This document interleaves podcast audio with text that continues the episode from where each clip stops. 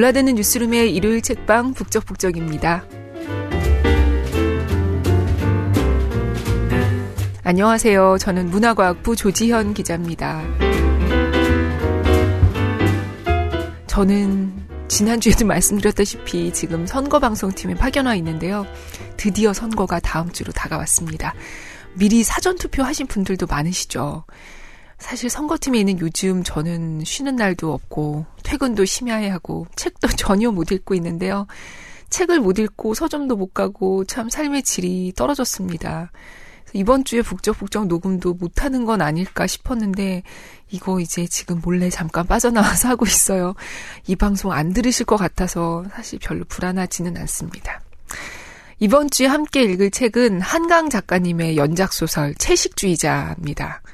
한강 작가님은 소년이 온다, 히라버 시간, 바람이 분다, 가라 등 여러 작품으로 사랑받고 있는 작가죠. 저도 팬입니다. 근데 이 소설집 채식주의자의 경우에는 나온 지 9년이나 된 작품인데 요즘 관심이 집중되고 판매량도 급증한 거는 아무래도 맨부커상 후보에 올랐다는 소식 때문이 아닐까 싶습니다.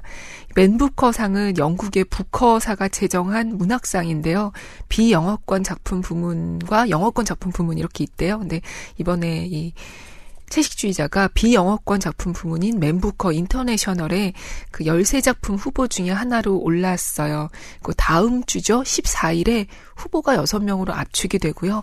5월 16일에 최종 수상자가 발표된다고 합니다.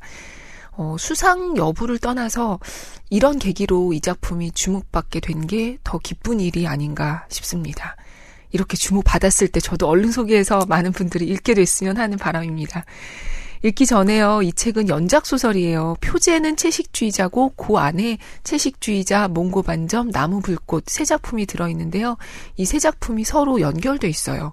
저는 이 중에서 2005년 이상문학상을 받았던 몽고 반점만 그 당시에 나왔던 이상문학상 수상작품집에서 읽었고요. 나머지 두 작품은 이 소설집을 통해서 읽게 됐는데요. 몽고 반점 한 작품만 읽었을 때보다 연작 세 편을 함께 읽었을 때 훨씬 더 좋았어요. 작가가 던지는 질문이 더 명확하게 느껴지더라고요. 근데 이게 연작 소설이다 보니까 어느 부분을 읽을지 고르는 게 다른 작품보다 훨씬 힘들었었는데요. 오늘은 그래서 제가 고른 부분이 아니라 한강 작가님이 직접 골라주신 부분을 읽으려고 합니다. 낭독을 허락해주신 한강 작가님과 출판사 창비 측에 감사드립니다. 먼저 채식주의자 첫 페이지부터 읽겠습니다.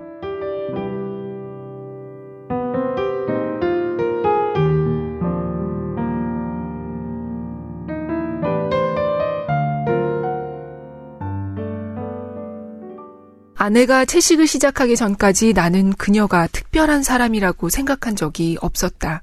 솔직히 말하자면 아내를 처음 만났을 때 끌리지도 않았다.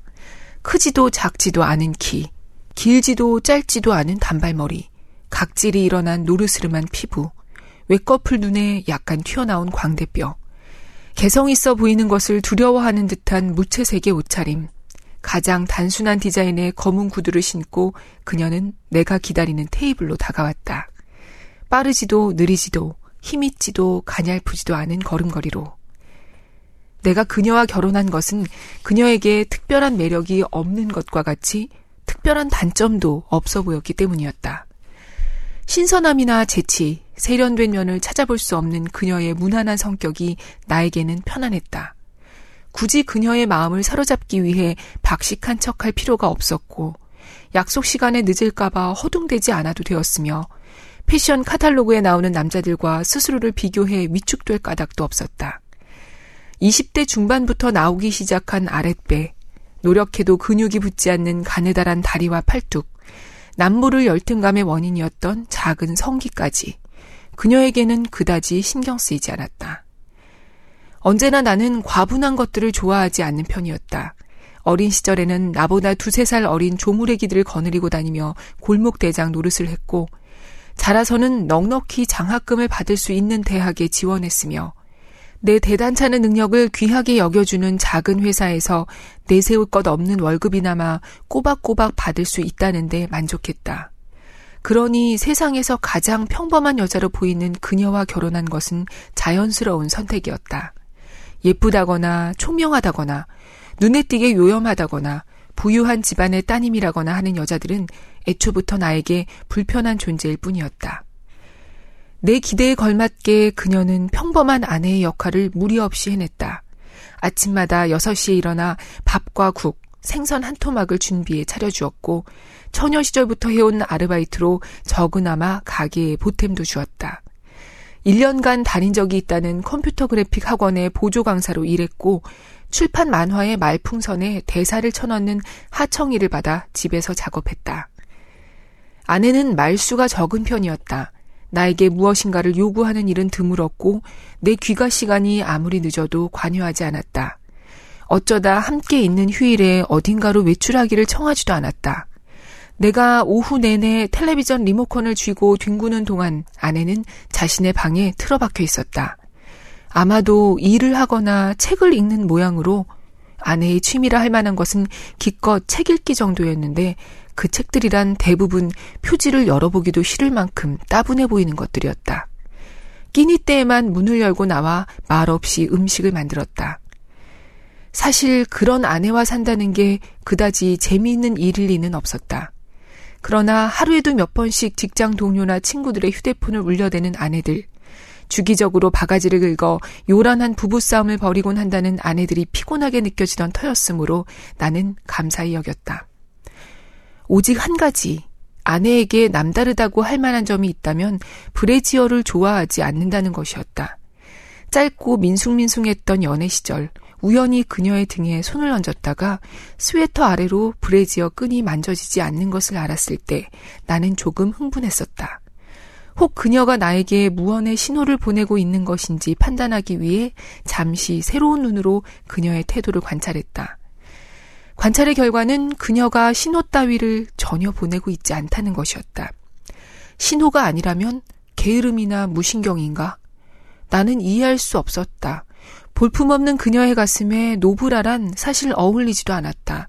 차라리 두툼한 패드를 넣은 브래지어를 하고 다녔다면 친구들에게 보일 때 내 체면이 섰을 것이다.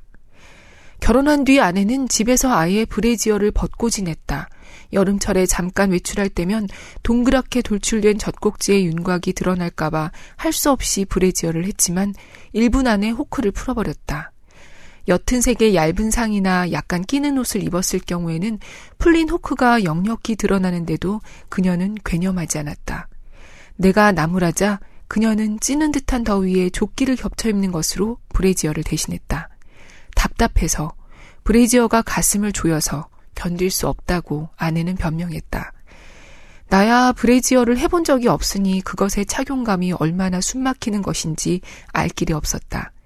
그러나 모든 여자들이 그녀만큼 브레지어를 싫어하지 않으리라는 것만은 확실해 보였으므로 그녀의 과민함은 의아하게 느껴졌다. 그 외에는 모든 것이 순조로웠다. 올해로 결혼 5년 차에 접어들었으나 애초에 열렬히 사랑하지 않았으니 특별히 권태로울 것도 없었다. 지난해 가을 이 집을 분양받기까지 임신을 미뤄왔으니 슬슬 아빠 소리를 들을 때도 되지 않았나 하는 생각을 했을 뿐이다. 지난 2월 어느 새벽 아내가 잠옷바람으로 부엌에 서 있는 것을 발견할 때까지 나는 우리의 생활이 조금이라도 달라질 수 있으리라고 상상한 적이 없었다. 뭐하고 서 있는 거야? 나는 욕실에 불을 켜려다 말고 물었다. 새벽 4시쯤 되었나 회식에서 마신 소주 병반 덕분에 요의와 갈증을 함께 느끼고 깨어난 참이었다. 응, 뭐 하고 있느냐고. 나는 오싹한 추위를 느끼며 아내가 있는 쪽을 보았다. 잠과 취기가 가셨다. 아내는 꼼짝 않고 서서 냉장고를 마주보고 있었다. 어둠에 잠긴 여벌굴의 표정을 식별할 수 없었으나 무엇인가가 섬뜩했다. 그녀의 순 많은 염색하지 않은 검은 머리는 부스스하게 부풀어 있었다. 발목까지 오는 흰 잠옷치마는 언제나처럼 끝부분이 약간 위로 말려 있었다. 안방과 달리 부엌은 꽤 쌀쌀했다. 평소라면 추위를 타는 아내는 서둘러 카디건을 걸쳐 입고 털 슬리퍼를 찾아 신었을 것이다.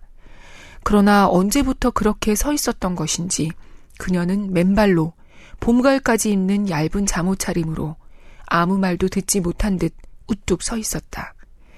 마치 냉장고가 있는 자리에 내 눈에 안 보이는 사람이 혹은 귀신이라도 버티고 있는 것 같았다.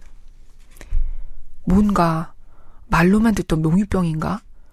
나는 석상처럼 굳어있는 아내의 옆모습을 향해 다가갔다. 왜 그래? 뭐야 지금?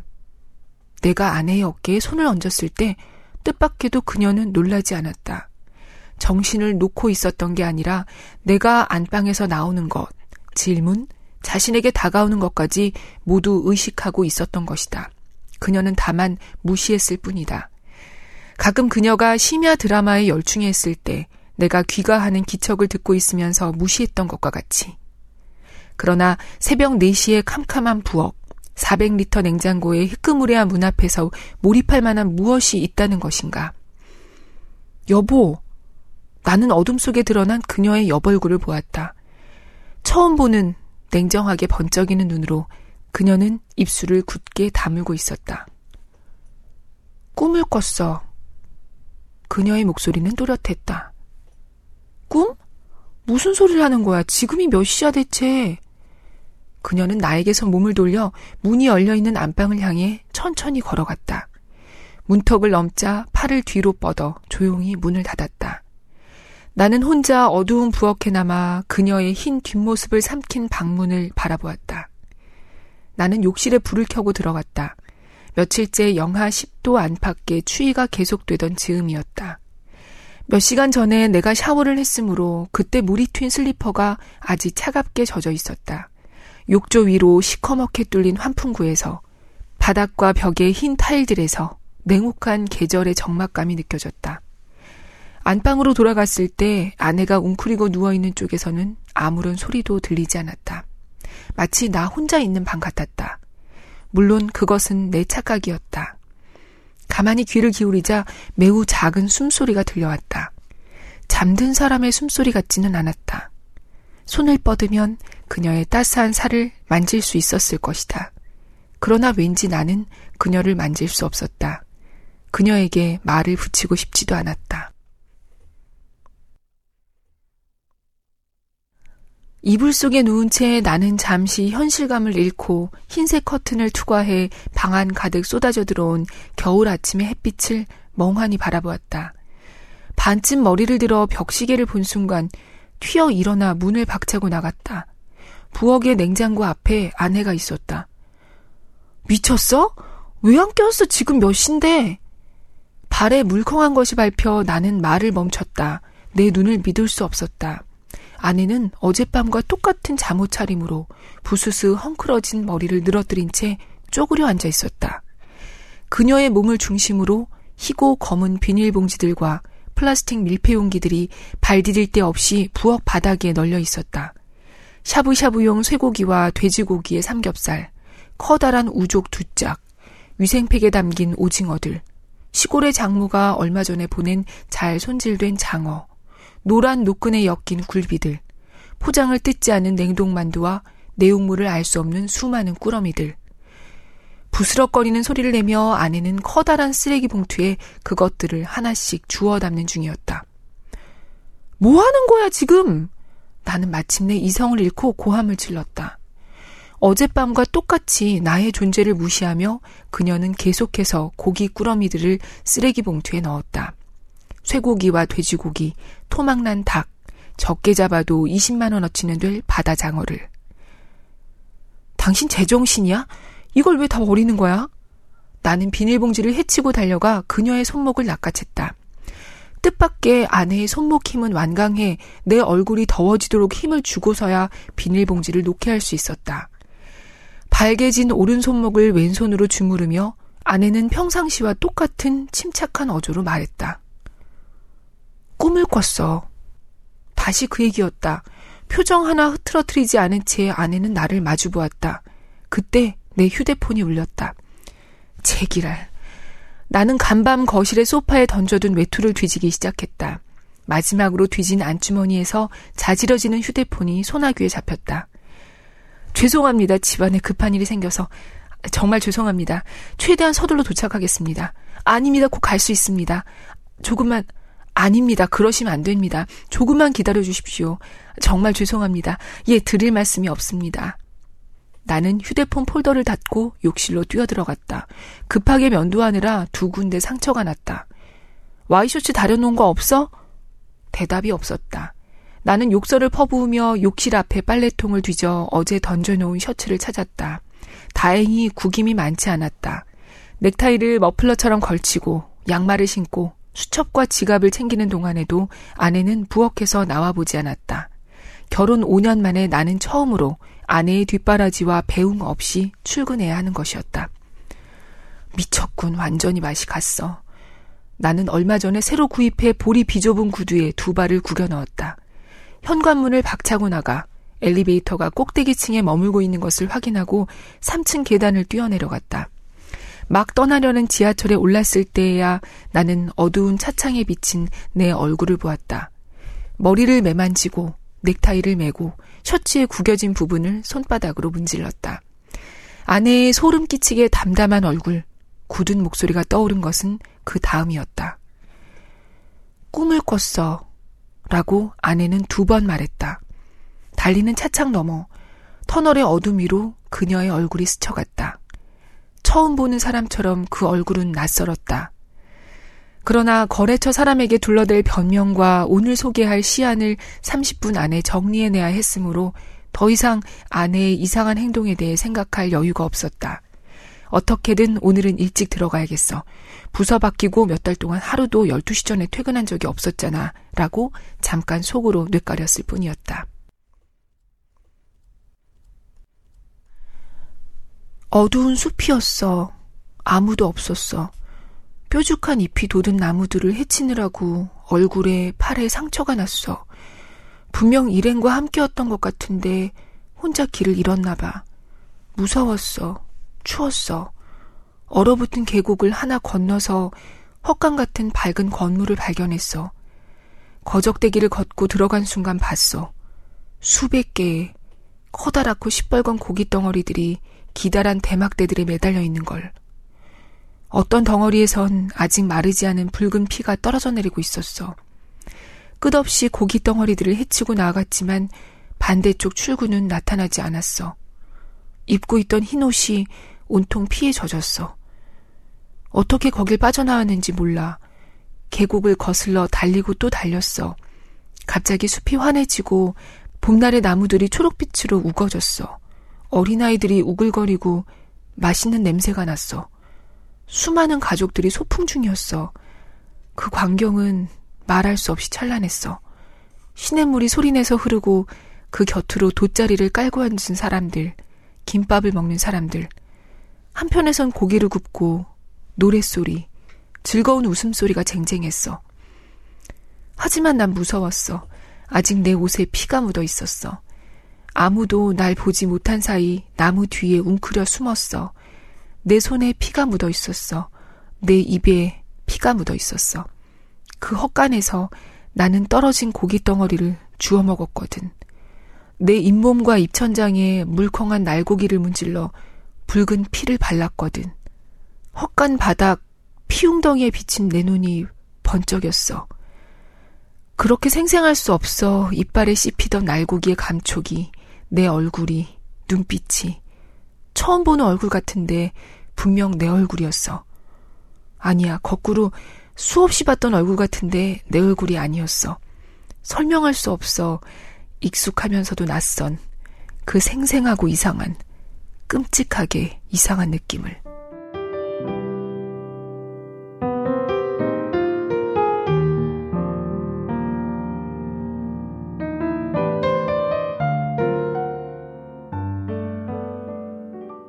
네, 이렇게 아내의 꿈 이야기 방금 들으셨죠.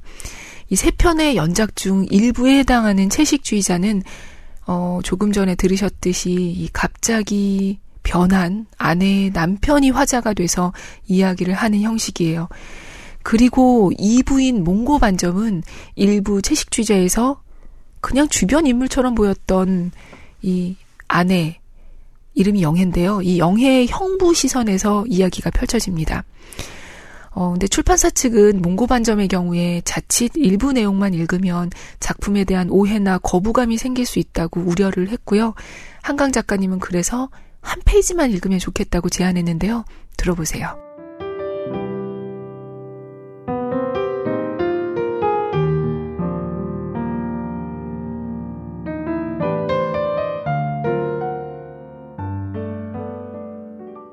그녀는 놀라울 만큼 호기심이 없었고 그 덕분에 어느 상황에서도 평정을 지킬 수 있는 것 같았다.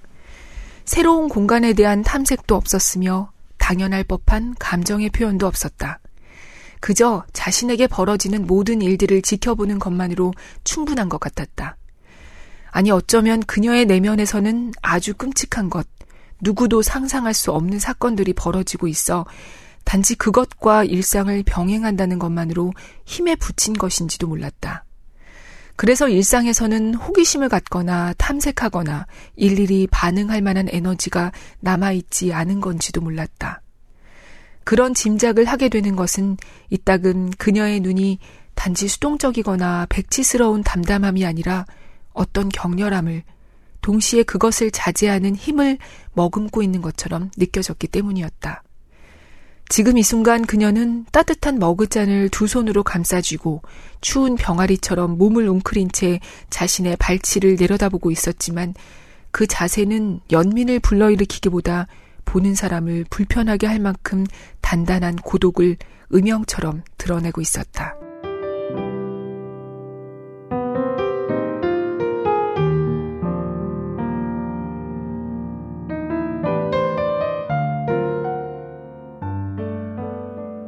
네. 이렇게 조금 들으니까 너무 궁금하시죠? 어쩔 수 없습니다. 저희는 이제 3부에 해당하는 나무 불꽃으로 가볼게요. 이 3부는 영혜의 언니 이야기가 나옵니다.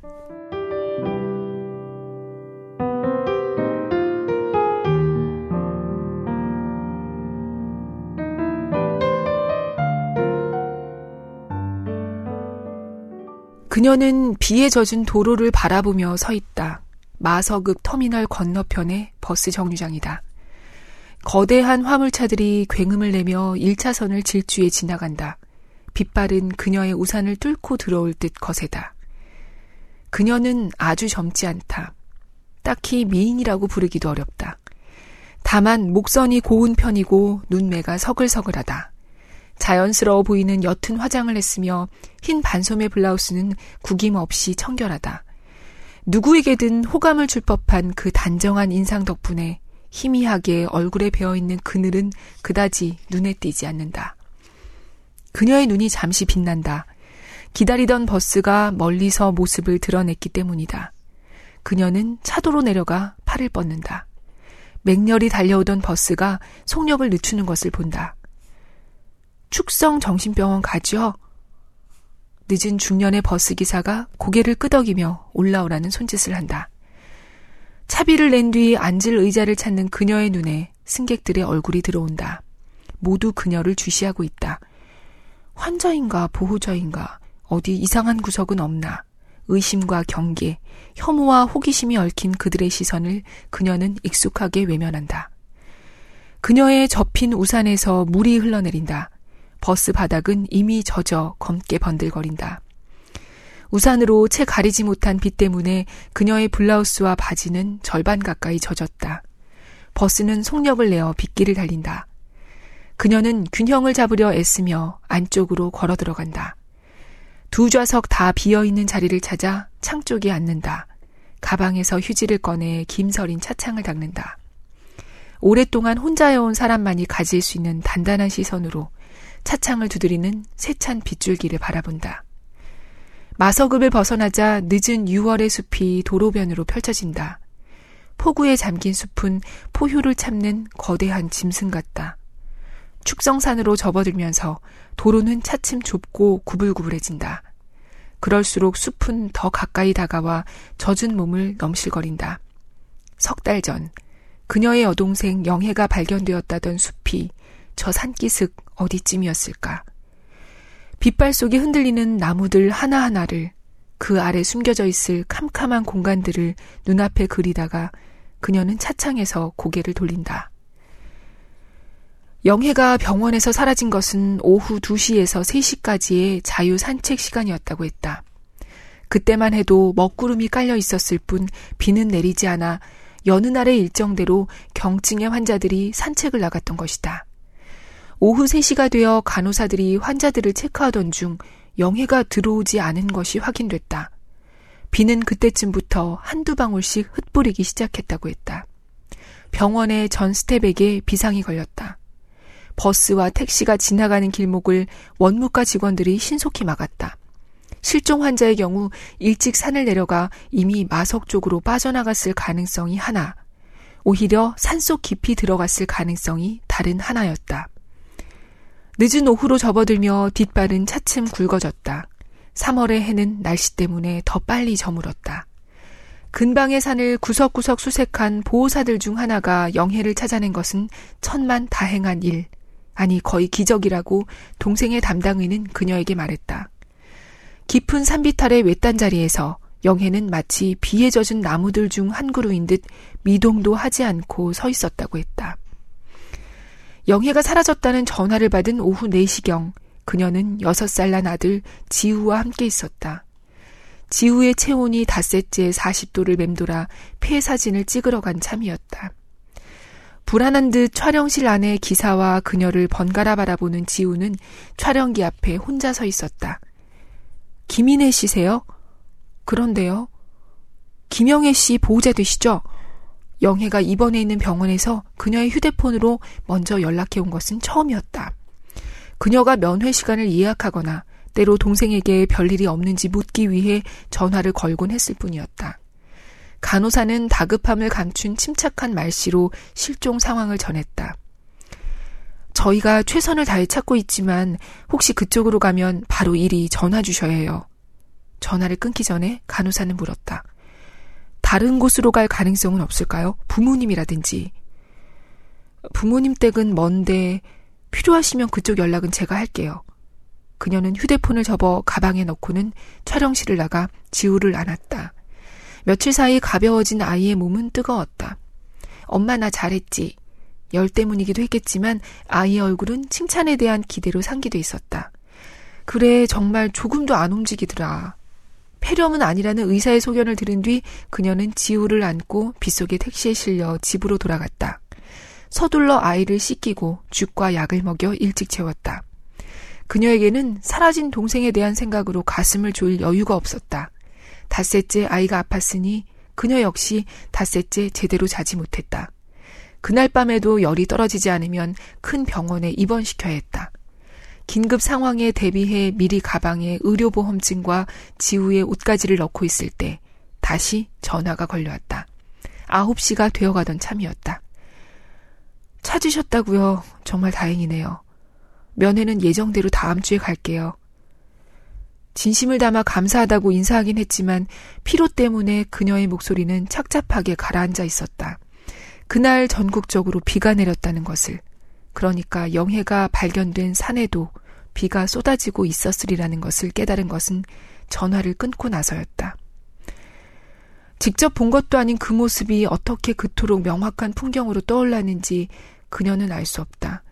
코를 쌕쌕거리는 아이의 이마에 밤새 물수건을 얹으며 깜빡깜빡 기절하듯 잠에 떨어지기도 하며 그녀는 홀령처럼 어른거리는 빗속의 숲을 보았다.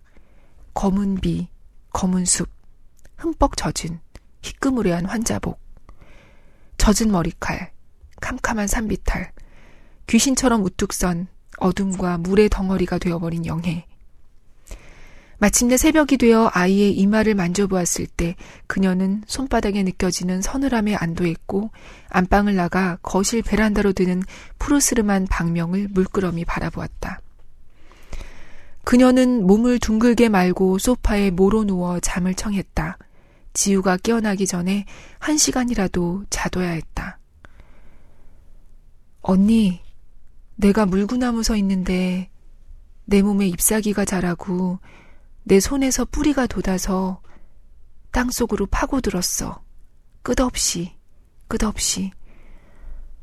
응, 사타구니에서 꽃이 피어나려고 해서 다리를 벌렸는데, 활짝 벌렸는데, 잠결에 들은 영희의 목소리는 처음엔 나직하고 다정했으며 중간쯤에선 어린아이처럼 천진했으나 마지막 부분은 짐승의 소리처럼 뭉개어져 알아들을 수 없었다. 생시에 느끼지 못했던 강렬한 혐오감 때문에 그녀는 흠칫 눈을 떴다가 다시 잠들었다. 이번에 그녀는 욕실의 거울 앞에 서 있었다. 거울 속 자신의 왼쪽 눈에서 피가 흘러내렸다. 얼른 손을 들어 피를 닦아냈지만 거울 속의 그녀는 어쩐 일인지 손을 움직이지 않고 선혈이 흐르는 자신의 눈을 우두커니 들여다보고 있을 뿐이었다. 지우의 기침 소리에 그녀는 휘적휘적 일어나 안방으로 들어갔다. 오래전 그 방의 구석자리에서 웅크려 앉아 있었던 영희의 모습을 지우며 경기하듯 허공으로 쳐든 아이의 작은 손을 잡았다. 이제 괜찮아. 그녀는 낮게 중얼거렸는데 그것이 아이를 달래려는 것이었는지 자신을 위한 것이었는지는 분명하지 않았다.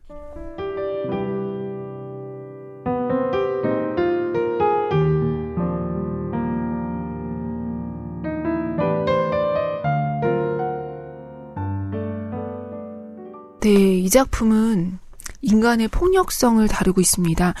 줄거리는 직접 읽으실 때 방해가 될까봐 자세히 말씀드리지 않을게요. 사실 줄거리만으로 설명할 수 있는 작품도 또 아니고요. 한강 작가님의 인터뷰를 찾아보니까요. 이 작품은 인간이란 무엇인가에 대한 질문이라고 말했더라고요. 작가는 인간은 선로에 떨어진 어린아이를 구하려고 목숨을 던질 수도 있는 존재지만 아우슈비츠 수용소에서 잔인한 일을 저지르기도 한다. 인간성의 스펙트럼에 대한 고민에서 소설을 시작했다. 네, 이런 인터뷰를 봤습니다. 또 작가는 이렇게도 말을 했더라고요. 4년 6개월에 걸쳐 쓴 이 소설은 우리가 폭력과 아름다움이 공존하는 세계를 견뎌낼 수 있는가에 대해 질문한다. 대답을 찾아내는 것이 아니라 질문을 완성하고 싶었다. 네, 제가 오늘 녹음해서 개인적인 의견은 최대한 말하지 않으려고 했었는데요. 대신 이 책 뒤에 실린 평론가 허윤지님의 해설 중에서 어, 몇 부분 뽑아서 읽어드리고 싶습니다.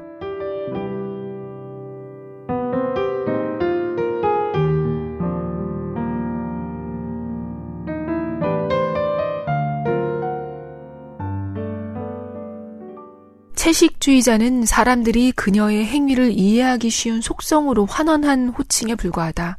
따라서 그녀를 채식주의자라고 부르기는 어렵다. 여기에서 중요한 것은 그녀가 고기를 먹지 않게 된 이유이다. 현실의 파동을 일으킨 것은 그녀의 꿈이었다.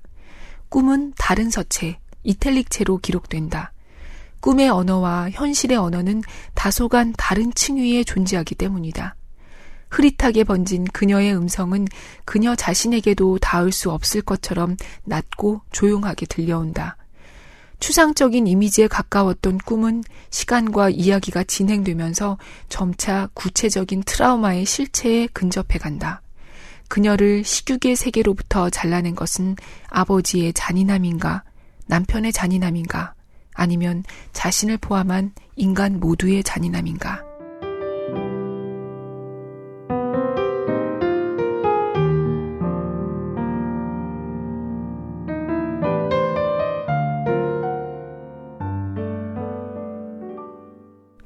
채식주의자는 영희라는 인물에 대해 사람들이 붙인 호칭일 뿐이죠. 평론가 허윤진 씨는 작가 한강 씨를 이렇게 설명해요. 그녀, 작가는 상처와 치유의 지식 체계를 오랜 시간 동안 기록해온 신비로운 사관이다. 그녀의 많은 소설은 일상의 트랙을 벗어나 증발해버린 타인을 찾아 나서는 이들의 움직임을 그린다. 그리고 또 이렇게도 설명합니다. 이런 여러 탐색담은 대상을 찾는 것으로 귀결되지 않는다. 정상성을 벗어난 인물들을 찾아 나선 정상적인 인물들은 스스로 감추었거나 잊었던 트라우마와 조우한다. 네, 또 이렇게도 말합니다. 모순 어법처럼 들리는 서사의 메비우스적 구조를 따라가면서 인물들은 타인이 대신 앓은 나의 상처를 비로소 보게 된다. 네, 이 문장 속 표현처럼 책을 읽는 동안 정상적으로 보이는 등장인물들의 트라우마, 그리고 타인을 통해 보는 나의 상처에 대해서 많은 생각을 하게 됩니다. 오늘은 뭔가 궁금증을 잔뜩 드린 것 같은데요. 책으로 꼭 읽어보시기 바랍니다. 그리고 저는 다음 주에 찾아뵐 수 있어야 할 텐데요. 걱정입니다. 오늘도 함께 해주셔서 감사합니다. 안녕히 계십시오.